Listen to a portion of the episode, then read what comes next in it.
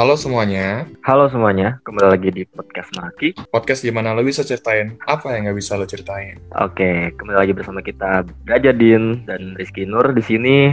Apa kabar Ja? Wih, baik banget Ki, udah seminggu ya kita nggak ketemu ya. Iya, benar banget. Dan sekarang kita bikin podcast lagi. Semoga di podcast ini, di episode ini bisa menjadi insight tersendiri buat teman-teman yang ngedengerin juga. Iya betul banget. Nah, Ja, di episode kali ini kalau nggak salah ngundang temen kita lagi kan ya? Iya, setelah dari episode uh, beberapa sebelumnya, kita mengundang sahabat kita.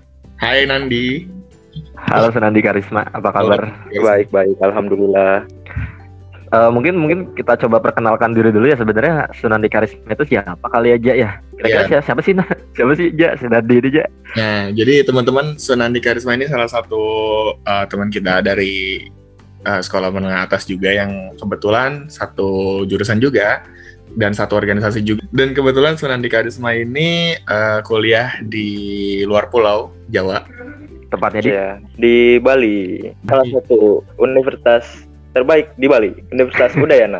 apa kabar Sunandi lama tidak berjumpa Iya, lama banget Ki ya kita nggak ketemu. Iya sekarang udah mau penghujung tahun 2020 ya Lu 2020 ngapain aja Nan selama ini Nan? Lu ngerasa ada yang Oh. berubah? Ada yang berkembang? Saya rasa saya tidak ngapa-ngapain ya. Maksudnya gimana ya, Pra? Maksudnya tahun 2020 ini kayak rasanya kayak cepet banget aja gitu. Iya Eh, nggak kerasa udah 2021 aja gitu. Mungkin karena faktor pandemi ini kali ya. Kira-kira lu belajar apa Nan dari pandemi yang berlarut-larut ini Nan? ya eh, kita kan di pandemi ini kayak menerima cobaan yang cukup besar ya dari mungkin negara kita juga terserang virus COVID-19 eh, dan juga itu menyerang juga ke sektor ekonomi politik juga di Indonesia juga lagi panas-panasnya ya. Semua semua sektor tentunya Iya. pasti kena lah jadi ya harus bisa membiasakan diri sih gitu Jadi ternyata pandemi ini cukup berpengaruh ke semua pihak. Bener gak sih, Ja? Iya, dan kebetulan banget uh, sekarang lo lagi di mana sih Nan? Di Bali apa gimana? kok gue lagi di rumah aja Ah, lagi di Jakarta Jakarta ya. Nah, tapi kita nggak sedang ngomongin tentang pandemi. Karena kalau kita mau ngomongin pandemi, kita udah pernah coba ngomongin ini sama Farid Mizard di episode ketiga kita. Buat teman-teman yang belum dengar, silahkan denger dulu aja, nggak apa-apa. Kalau nggak Iya. juga nggak masalah. Nah, ngomongin pandemi yang tadi Nandi bilang, rasanya tuh tahun ini berjalan begitu sangat-sangat cepat ya. Sekarang kita udah 2020, udah mau 2021. Sampai-sampai kadang kita bertanya-tanya, sebenarnya 2020 kita ngapain aja sih? Sampai Hmm. saya kok cepet banget, rasanya kok udah udah mau habis aja nih tahun. Eh, tahun 2020 kayak kayak cuman ada tiga bulan doang lu tau nggak kayak Bulan. Januari Januari. Februari terus Ah. pandemi abis itu udah Iya, akhir iya. tahun aja gak berasa lagi bulan-bulan yang lain tuh kayak terlupakan gitu aja lewat aja masih masih Wah, masih pandemi masih pandemi pandemi gitu bahkan bahkan Idul Fitri aja rasanya hambar banget gak sih tahun Iya. ini itu? kayak yang dulunya kita ketemu sama keluarga yang jauh-jauh gitu kan Iya. jadinya nggak bisa gitu waktu Idul Fitri kemarin ya kan Ya, memang apa namanya kita tetap harus bersabar lah sampai pandemi ini benar-benar beres. Dari lu gimana aja? Ya kita udah mencoba sih sebagai cara ya ikhtiar dengan cara jaga jarak, memakai masker dan sebagainya. Cuman kita harus tahu juga lah kalau misalnya pandemi ini nggak bisa dicegah kalau misalnya kita sendiri dari kita sendiri tuh nggak mau mencegahnya ya nggak sih. Dan Hmm.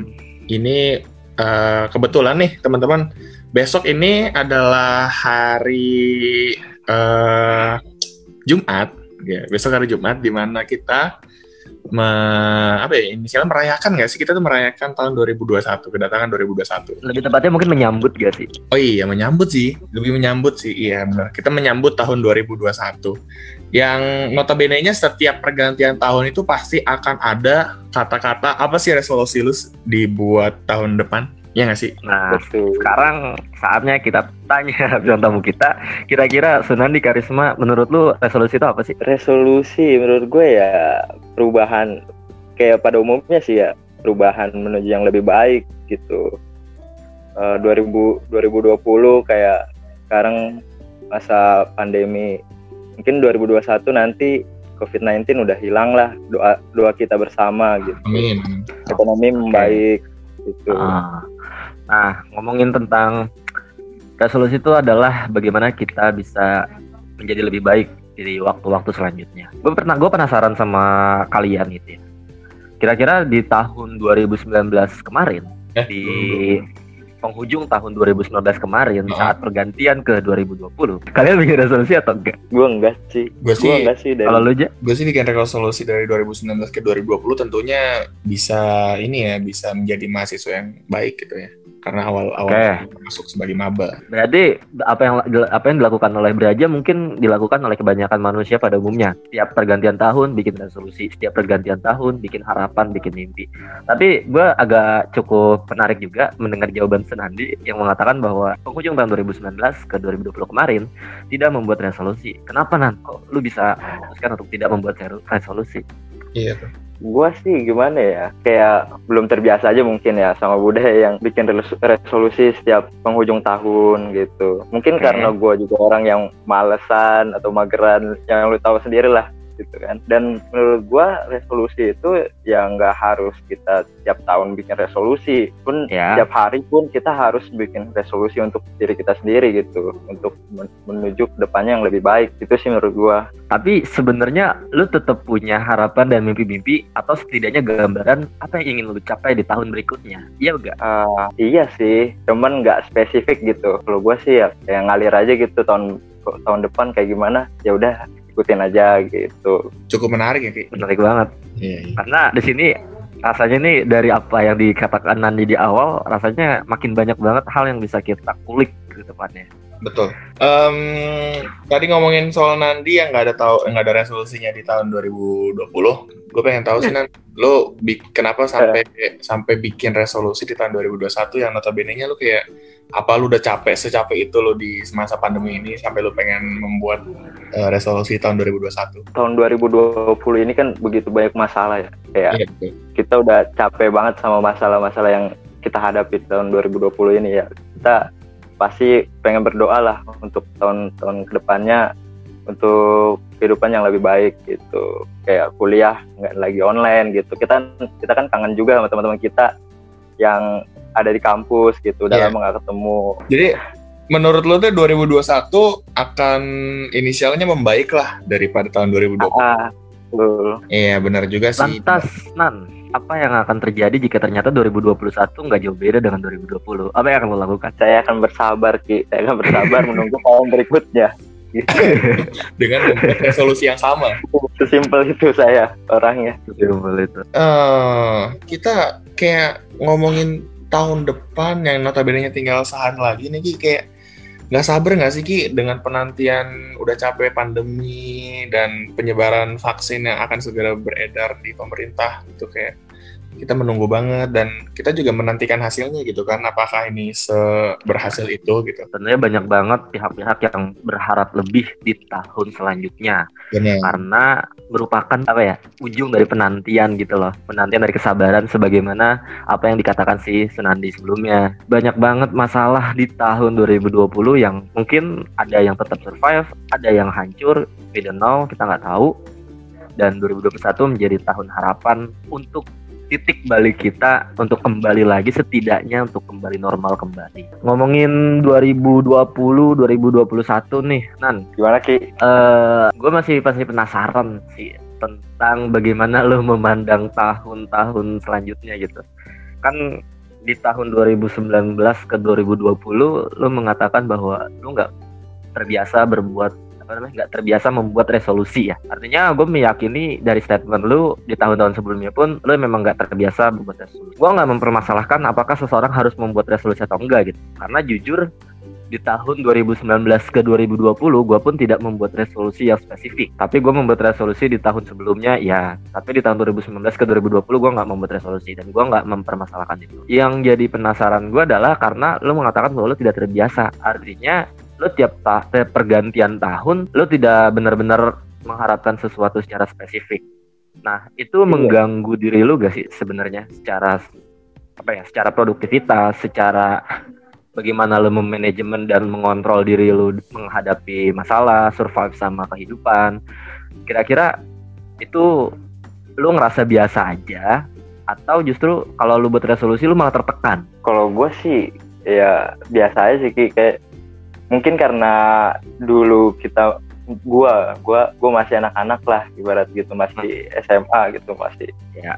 belum terlalu mikirin masa depan kayak gimana ya udah jalanin aja gitu kayak uh, ya pergantian tahun tuh kayak ya udah seneng-seneng aja gitu bakar bakar-bakar kita uh, senang-senang bakar ayam bakar sate gitu terus nyalain nyalain petasan aja sekedar gitu aja kita uh, untuk menyambut 2021 nggak ada pikiran kita. Ntar 2021 saya harus jadi apa? Saya ingin jadi apa? Terus goalsnya 2000 2021 tuh harus gimana gitu.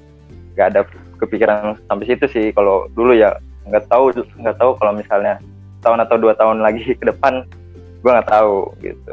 Oke. Nah pandangan lu sendiri terkait orang-orang yang selalu membuat resolusi itu gimana? Tentang orang-orang Oh. yang tahun depan harus gimana harus gimana gitu menurut lu gimana menurut gue keren sih jadi orang-orang kayak gitu berpandangan luas gitu Eh, pandangannya terhadap dirinya sekarang harus bisa merubah eh, dirinya yang lebih baik gitu Oke. Hmm. Ah, ah. Oke, gua gua gua punya itu, itu. pandangan sendiri. Tapi sebelumnya Braja ada ada yang ingin disampaikan mungkin Menurut gue wajar sih, menurut gue wajar. Gimana kalau misalnya semakin nambah umur kayaknya eh, hasrat buat ingin menyambut tahun baru tuh kayak udah kayak biasa aja gitu loh. Kayak ya udah ini cuma pergantian hari doang. Gak nyampe pergantian tahun yang se-hype dulu-dulu yang sampai nyiapin kembang api 10 biji buat nabun di depan rumah gitu. Ya gak sih? Oke, iya betul betul banget sih. Sih. Tapi ya ya semua orang nggak sama memang. Kita nggak Iya. bisa memukul rata semua orang. Bener. Nah apa namanya? Kalau gua selalu mencoba balancing sih. Maksud gua senang-senangnya gue pengen iya dan refleksi dirinya gue juga pengen gitu. Mm-mm. Yang terkait apa yang Nandi katakan tentang ketika orang-orang membuat resolusi itu membuat orang-orang terlihat berpikiran terbuka atau berpikiran luas ya terkait statement seperti itu justru gue malah berpikir yang lain. Apa tuh? Eh, malah menurut gue resolusi membuat seseorang mempersempit jalan hidup dia. Kayak ini gak sih? Kayak Wow, kita ini- harus ini mencapai menarik ini. Kenapa Harus- aja? harus kita tuh harus mencapai resolusi yang kita pengen kita maksud lagi. ah ya jadi sebenarnya ini hasil apa ya hasil dari pemikiran apa nah hasil dari kita diskusi bareng kemarin sama Farid ya Iya. terkait apakah setiap orang harus menentukan jalannya atau gimana gitu? Dan gue dapet poinnya gitu. Mungkin ini nggak bisa kita asumsi ini kita tidak bisa samakan atau tidak bisa dipakai oleh semua pihak. Tapi nggak ada nggak ada salahnya untuk mempertimbangkan asumsi seperti ini gitu. Ketika lo mulai menanamkan patok menanamkan tujuan menanamkan jalan hidup lo mau kayak gimana kayak gimana di tahun selanjutnya justru itu Hmm. bisa membuat kita semakin mempersempit gitu lah. Kita jadi nggak ada opsi gitu. Oh. sehingga kita jadi saklek. Saklek itu harus begini harus begini harus begitu. Iya. nggak boleh nggak nggak ada opsi ketika sudah di titik seperti itu. Biasanya orang-orang yang sudah menemui titik struggle-nya saat itu kecil kal- kecil sekali kemungkinan dia untuk survive. Kecil sekali kemungkinan dia untuk bisa em, mengambil jalan lain. Karena menganggap ketika jalan pintunya sudah tertutup dia sudah menutup matanya gitu Dan Padahal, padahal kita tahu jangan pernah fokus sama satu pintu yang tertutup, tapi lihat pintu yang terbuka. Iya, jadi kayak ini nggak sih kayak, eh, ibaratnya kita nggak tahu nih peluang mana aja yang bisa kita capai dan kita cuma memperhatikan apa yang pengen kita capai doang, padahal masih ada kesempatan yang lain gitu. Tapi bukan berarti lu tidak membuat tujuan lu ke depannya mau ngapain. Lu tetap harus punya gambaran, seenggaknya lu ada arah mau ke mana. Seperti yang pernah kita bahas sebelumnya. Mm-mm. Lu tetap harus punya arah ke mana. Setelah itu, lu bebas mau pilih jalan yang mana gitu. Bahkan banyak orang yang justru nggak sadar dia sedang berada di jalan seperti apa kan. Yang mungkin sama halnya seperti yang Nandi lakukan, mengalir saja. Iya. Lu orangnya ini nggak sih nan let it flow. iya lu tau sendiri lah gue kayak gimana kayak biarin aja lah santai aja Tapi gue penasaran loh, penasaran loh dari sudut pandang orang-orang yang selalu mengalir saja. Ketika lu mengalami struggling, ketika lu mengalami titik di mana lu ngerasa mentok sana sini, merasa useless, merasa krisis identitas, identitas, apa yang akan lo lakukan gitu? Lo pernah gak sih di titik kayak gitu? Pernah sih Eh, kalau kalau gua berada di titik di mana gua kayak mentok gitu nggak tahu pengen ngapain atau eh, nggak tahu harus ngapain lagi ya gua berhenti sejenak gitu kayak mikir dulu kayak merasa gak berguna juga gitu. Terus oke. ya gua- kayak misalnya kayak sekarang lah gini eh, contohnya kayak masa pandemi kayak gini kan. Hmm, gue kan orangnya kayak ya udah jalanin aja gitu. Iya. Nah, di masa-masa kayak gini eh di mana kuliah juga serba online gue tiap hari di kamar aja kan penuh ya tiduran aja rebahan. Tapi dilihat orang tua kayak jadi ngapain sih anak rebahan aja gitu. Sedangkan eh namanya orang tua eh, banyak mengeluh tentang ekonomi. Yang tadinya kayak eh, ya udah santai aja jalanin aja kayak waduh kayaknya gue santai aja nih. Hmm. gitu. Kayaknya gue harus bergerak juga bantuin orang tua gue atau mana lah biar orang tua gue nggak ngeliat gue cuma rebahan doang gitu. Ya pada akhirnya yang nggak semuanya dianggap simple dan semuanya itu ngalir aja sih. Ya kita juga harus ada aksi gitu. Artinya tahu ya. Artinya lo harus tahu momen-momen di mana lo bisa santai lo bisa nggak Ah, memikirkan apa pun. Dan lo juga harus tahu momen di mana lo harus berhenti sejenak dan mulai merenungi semuanya. Kalau misalnya lu udah mulai eh, penat sama apa ya ke- kehidupan yang di tahun 2020 ini, tapi ada nggak sih Nan kira-kira kenangan manis yang dibuat di tahun 2020 ini dari setiap segala kepelikan yang ada? oh ada dong tahun baru kemarin Apa? Oh, tuh. itu gak itu gak termasuk gak sih itu gak termasuk gak sih ya maksudnya udah masuk udah masuk tahun tahun 2020 bulan Januari gitu kan kemarin kan eh, Oke. Jakarta banjir Banjir. ya ya mungkin ba- bu- buat sebagian orang itu sebuah musibah gitu benar. tapi bagi Bagi lu? saya masih anak-anak gitu yang mungkin Eh, udah dewasa tapi kira masih anak-anak saya senang Iya. dengan banjir-banjiran nah itu sama pendengar yang lain mungkin nggak terlihat terus senang mungkin yang rumahnya kebanjiran yang atapnya mungkin hilang mungkin ke bawah banjir gitu atau kasurnya eh, pertanyaannya Hilang pertanyaannya gitu. kenapa anda senang pertanyaannya kenapa anda senang Iya. senang aja gitu pak main air kayak emang rumah lu banjir emang rumah lu banjir justru justru itu rumah saya tidak banjir saya banjir banjiran di rumah yang Anjir, banjiran pinter banget teman gua. saya senang rumah saya tidak banjir tapi ibarat kayak senang di atas penderitaan orang lain itu lebih Iya, menyenangkan Oke. ya. lu kayak nyari ini gak sih? Lu kayak nyari kesenangan di atas penderitaan orang. iya itu itu lebih menyenangkan sumpah melihat Ya, orang- beres-beres Orang lain yang atas kepala tuh di- dia bawa uh, peralatan biar nggak selamat berkas-berkas, lu malah cibur-ciburin badan, kurang ajar. gue terlihat jahat ya. Anda sangat ada ada penjara ada harusnya masuk penjara. Anda nggak berhak ada di sini. Itu momen Ya. suatu saat nanti suatu saat nanti Jakarta lagi nggak nggak lagi kebanjiran lagi itu jadi sebuah cerita yang bisa kita ceritakan kepada anak-anak kita. Cukup visioner ya cukup visioner ya anda ini. Kita menemukan ini nggak sih sisi lain dari kepelikan orang yang lagi kebanjiran, ada yang senang juga ternyata. ada mungkin seorang Nandi pun bisa menemukan sisi baiknya dari pandemi ini gak sih? Sebenarnya sebenarnya banyak sih sebaiknya gitu. Tapi lebih banyak buruknya pak coba coba gua ini aja kali ya sebutin aja kali ya. Mungkin coba satu aja satu aja satu. Aku aja ya. Sisi Ya, baiknya itu menjadikan orang melatih orang untuk bisa uh, beradaptasi lebih cepat gitu. Tadinya nggak ada virus tiba-tiba ada virus gitu. Semua ekonomi hancur gitu. Gimana caranya orang bisa hidup terus ekonomi tetap jalan di masa pandemi ini? Kan butuh kreativitas dan uh, inovasi yang tadinya kita uh, kayak restoran-restoran Mm-mm. jadi pada tutup mungkin kita bisa beralih ke uh, bisnis yang lain. Mungkin kayak bisnis masker atau bisnis apa hand sanitizer. Mungkin itu sih. Ah, tapi sebelumnya sebelumnya gue potong dulu maaf. Kayaknya nggak semua orang bisa beralih bisnis secepat itu nan Mm-mm. iya makanya kalau menurut gua gitu untuk melatih orang-orang agar bisa beradaptasi ke zaman yang berubahnya itu cepat, Sangat cepat. gitu sangat cepat memaksa lebih tepatnya mungkin ya Iya benar juga sih apa yang lo bilang. Di Benar, satu benar. sisi juga kita sadar nggak sadar, percaya nggak percaya, masyarakat kita tuh jadi sedikit lebih peduli sih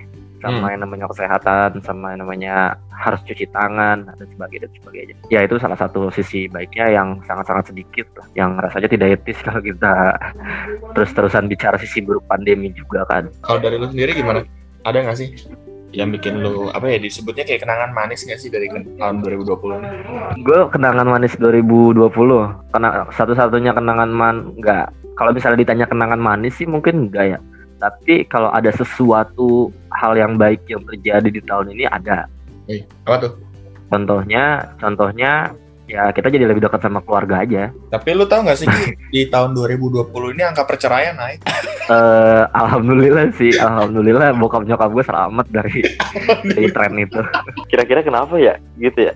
Padahal kan Ya bia- biasanya sih kondisi sih, kondisi ekonomi gak sih? Iya. Kebanyakan orang cerai itu gara-gara ekonomi. Terus karena sering ketemu Kalau- juga, lu nggak kerja kerja lu. Beberapa orang yang pernikahannya tidak benar-benar kuat biasanya goyah tuh kalau udah urusan sama ekonomi Iya bener banget. biasanya Ngomongin soal 2021 yang di mana udah depan nyata sih, semua kita rasain ya harus lebih baik lah dari 2020 dan memang udah sebaiknya menjadi lebih baik setiap harinya gitu loh. Buat teman-teman yang denger mungkin kayak ngerasa di tahun 2020 nih kayak kayak ditinggal pacarnya karena pandemi ataupun rezekinya rada-rada seret karena pandemi itu kan mungkin di tahun 2021 kayak semoga bisa lebih baik, lebih dapat yang eh, pas ataupun juga rezekinya semoga diperlancar di 2021 ya nggak sih Ki?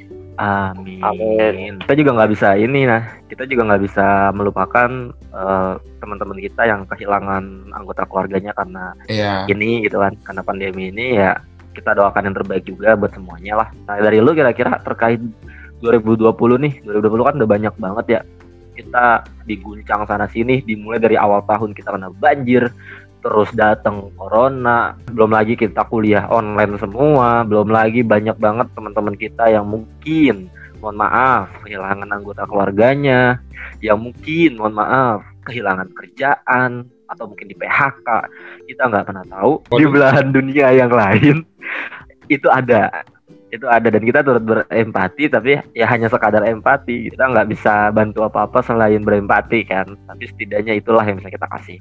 Ada gak gitu? Poin yang sebenarnya di tahun ini tuh lu lu resah banget pengen lu sampaikan gitu ke kita anggaplah gitu anggaplah suara lu akan didengar oleh orang banyak. Apa yang ingin lu sampaikan? Harapan gue ya harapan gue sih eh, untuk pemerintah terutamanya gitu. Untuk Aha. membija- eh, untuk membuat kebijakan yang lebih lebih lebih bijak dan lebih Tegas. eh, tegas. Gitu benar oke. Jadi oke. Nggak ada lagi kayak eh, kebijakan yang dibuat tapi untuk dilanggar gitu. Dan benar-benar efektif gitu. Jadi nggak hanya ngomong doang tapi ada buktinya gitu. Dan hasil kerja keras kita semua itu bisa tercapai gitu. bisa terbayar lah ya. Gitu. Jadi nggak sia-sia kita jalanin karantina terus PSBB berbulan-bulan gitu nggak Mm. nggak bertahap-tahap lah. ya. Heeh. PSBB transisi nggak gimana ya, kalau ibarat bahasanya kayak nggak tadi gue lupa mau ngomong apa. Nggak cuman salah. Gitu nggak cuman capek doang lah gitu. Sebelum kita akhiri nih, gue punya pertanyaan terakhir sih yang gue pengen tanyain tuh simple sih. Sebenarnya. Ya, jadi dari tahun 2021 ini kan kita udah membuat berbagai macam harapan lah intinya biar nggak se apa ya nggak se worst dari 2020 ini. Dan kita tuh bisa eh, ngungkapin itu tuh karena yakin dari mananya sih. sebenarnya kalau dari sudut pandang gua kenapa kita bisa memiliki harapan seperti itu? Balik lagi yang namanya resolusi adalah bagian dari bagaimana kita berharap. Bagaimana kita menuangkan harapan-harapan kita ke dalam bentuk tulisan-tulisan yang kemudian kita doakan dan kita realisasikan gitu Mm-mm. Nah, maka kalau ditanya kenapa kita bisa begitu yakin, sebenarnya gue yakin, sangat-sangat yakin.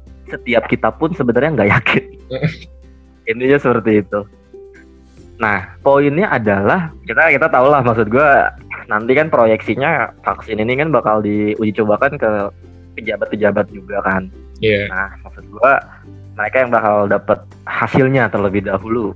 Nah, selama itu memang sudah direkomendasikan oleh lembaga-lembaga atau institusi-institusi yang memang sudah kredibel, hmm. kredibel, ya sudah gitu. Laksanakan saja instruksinya. Toh juga demi kebaikan bersama. Masalah nanti apakah ternyata berefek, berimbas, kita percaya aja deh. Lu lu umat beragama selama ini gue ngomong sama lu yang umat beragama ya di Indonesia ini mayoritas umat beragama kan untuk anda yang umat beragama toh juga kalian yakin kan bakal ada ada yang namanya Tuhan ada yang namanya hari di mana pembalasan, ada yang namanya ketika kalian merasa tidak diadili, bakal ada Tuhan yang bakal mengadili kalian gitu. Benar. Nah, kalian bakal tetap mendapatkan keadilan. Jadi terlepas dari apakah ini konspirasi atau enggak ya, ya sudah gitu. Selama ini bisa membawa kebaikan, ya jalani aja gitu. Jangan kemudian lu menghancurkan harapan orang-orang yang sudah putus asa ingin pandemi ini berakhir hanya karena lu nggak mau disuntik vaksin. Mm -hmm sangat-sangat tidak dewasa. Jadi kalau misalnya dari Rizky mungkin ya karena memang kita semuanya udah capek jadi kita ya wajar lah berharap ya nggak sih dari tahun 2021 ya. ini dan kita yakin lah untuk menjadi lebih baik. Kalau dari sendiri gimana nak? Kalau gue sih ya jalanin aja lah. Itu seperti prinsip gue sebelumnya. Hidup jalanin saja. Iya betul. Keren. So, prinsip hidup anda. So kita masih punya ya toh kita masih punya Tuhan yang satu gitu takdir kita dipegang sama beliau sang maha ya.